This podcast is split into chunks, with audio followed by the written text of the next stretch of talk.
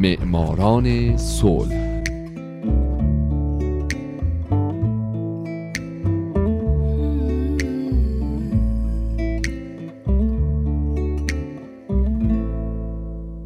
اینجا رادیو پیام دوسته و حالا نوبت میرسه به معماران صلح.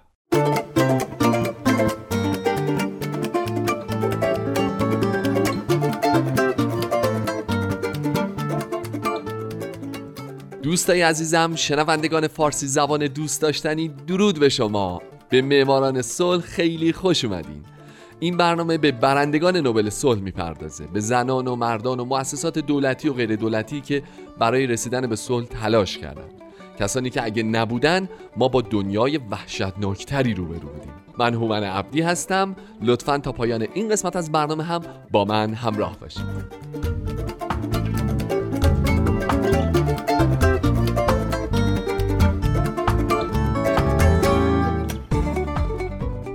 این هفته سال 2006، محمد یونس، قسمت دوم.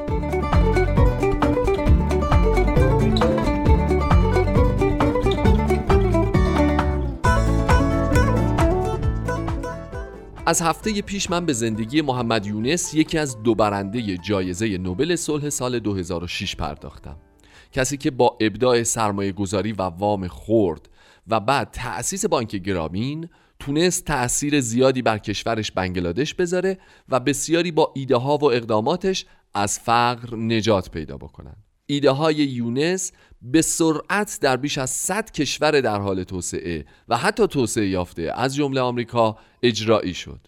بسیاری از پروژه های وام های کوچیک تو جهان با پیروی از بانک گرامین و عقاید محمد یونس تأکیدشون بر اینه که این وام ها به زنان داده بشه. به طور مثال تا به امروز 94% وام‌های گرامین به زنان داده شده، چرا که زنان بیش از مردان از فقر رنج میبرن و بیش از مردان مایلن که دست رنجشون رو برای افراد خانواده‌شون خرج کنن.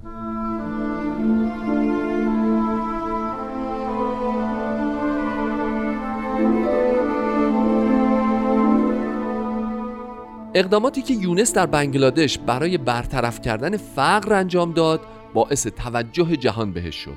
رشید الباری، نویسنده کتاب الگوی اشتغال اجتماعی گرامین، میگه که یونس از طریق گرامین بانک نشون داد که چگونه الگوی اشتغال اجتماعی گرامین میتونه تو زنان فقیر روحیه کارآفرینی به وجود بیاره و به اونها قدرتی بده که بتونن فقر رو در زندگی خودشون مهار کنن. یونس خودش هم در این زمینه اظهار نظر کرده و گفته مردم فقیر مثل درخت بونسای میمونن و قادر هستن که کارهای بزرگ انجام بدن، مشروط بر این که به کسب و کار اجتماعی دسترسی داشته باشن، چون این کسب و کار میتونه پتانسیل نهفته در وجود اونها رو به نیرویی تبدیل بکنه که اونها رو مستقل بکنه.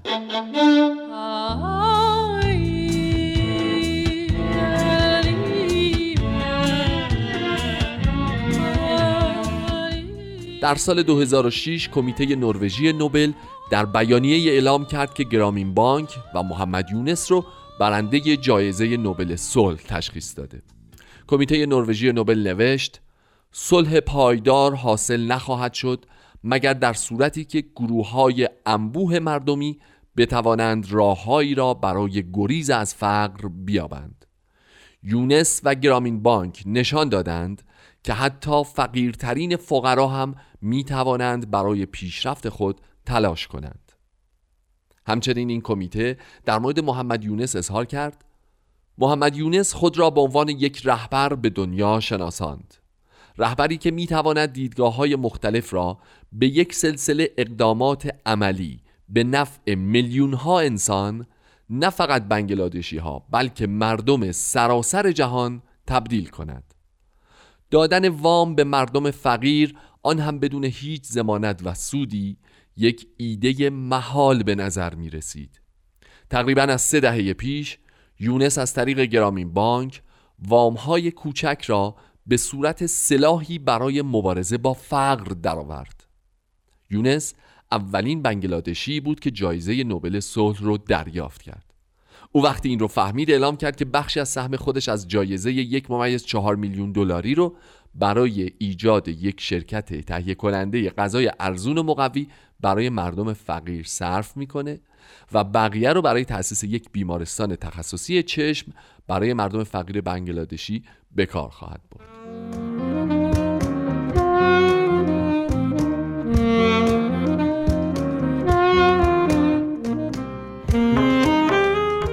برنده شدن محمد یونس باعث واکنش‌های زیادی تو جهان شد. رئیس جمهور سابق آمریکا یکی از حامیان همیشگی اعطای جایزه نوبل صلح به یونس بود.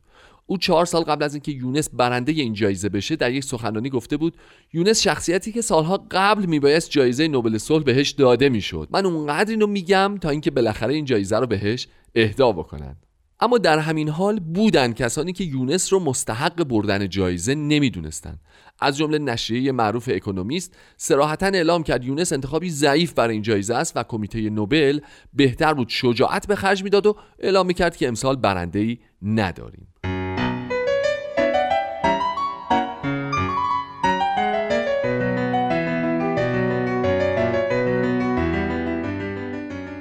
محمد یونس یکی از 2 برنده جایزه نوبل صلح سال 2006 میلادی، به غیر از جایزه نوبل صلح برنده جوایز دیگه هم شده، از جمله برنده مدال آزادی و مدال طلای کنگره از آمریکا، برنده جایزه جهانی غذا، جایزه بین المللی سیمون بولیوار، جایزه صلح سیدنی و جایزه صلح سئول.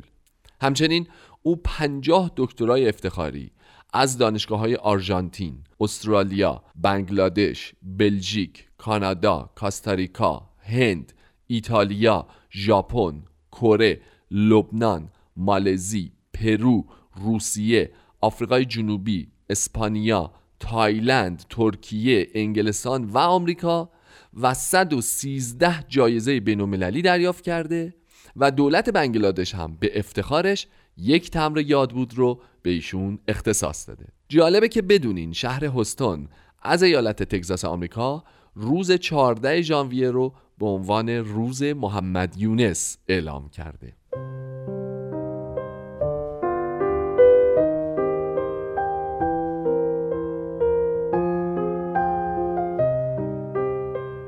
یونس از طرف مجله ثروت در ماه مارس 2012 به عنوان یکی از 12 کارآفرین بزرگ در عصر حاضر انتخاب شده. همچنین از سوی مجله چشمانداز او جزو 100 نفر اول روشنفکران جهان برگزیده شده. مجله انگلیسی سیاستمدار جدید هم اسم او را جزو 50 شخصیت تاثیرگذار سال 2010 انتخاب کرده. یونس کتاب‌های زیادی نوشته که از روی یکی از کتاب‌های او با نام به دست آوردن $1 فیلمی مستند ساخته شده و البته فیلم مستند دیگه‌ای به نام مردم بونسای بر اساس زندگی، طرز تفکر و فعالیت‌های یونس در سال 2011 ساخته شد و برای اولین بار در سازمان ملل متحد به نمایش درآمد.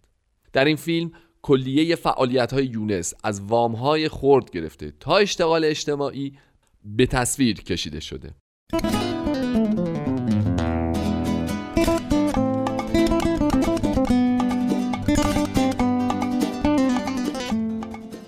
محمد یونس عضو هیئت مدیره بنیادهای مختلفی نظیر بنیاد سازمان ملل، بنیاد کارآفرینی اجتماعی، بنیاد پرنس آلبرت دوم موناکو، بنیاد اعتبارات خرد گرامین و کمیته افتخاری بنیاد شیراک برای توسعه صلح جهانی هم هست. در 17 آوریل 2013 مجلس نمایندگان و مجلس سنای آمریکا تصمیم گرفتند که طی مراسمی مدال طلای کنگره رو به خاطر تلاش‌هایی که یونس برای مبارزه با فقر جهانی به خرج داده به او اهدا کنند. مدال طلای کنگره بالاترین افتخار غیر نظامی اعطا شده توسط کنگره ایالات متحده آمریکا است. در این مراسم سناتور دیک روبین توضیح داد گفتند که تقریباً هر کسی میتواند از این کارهای پیچیده انجام دهد. در واقع کار نوابق این است که کارها را ساده می کنند و محمد یونس قطعاً یک نابغه است.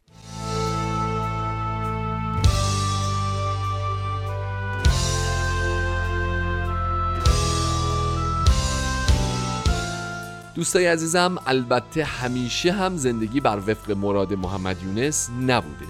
او از زمانی که خواست پا به سیاست بذاره، زندگی پر فراز و نشیبی رو تحمل کرد. من در قسمت بعدی معماران صلح به این بخش از زندگیش خواهم پرداخت. پس تا هفته بعد، من هومن عبدی، امیدوارم شمایی که امروز یکی از شنوندگان برنامه بودید، در آینده یکی از برندگان نوبل صلح باشید. شاد باشید و خدا نگهدار.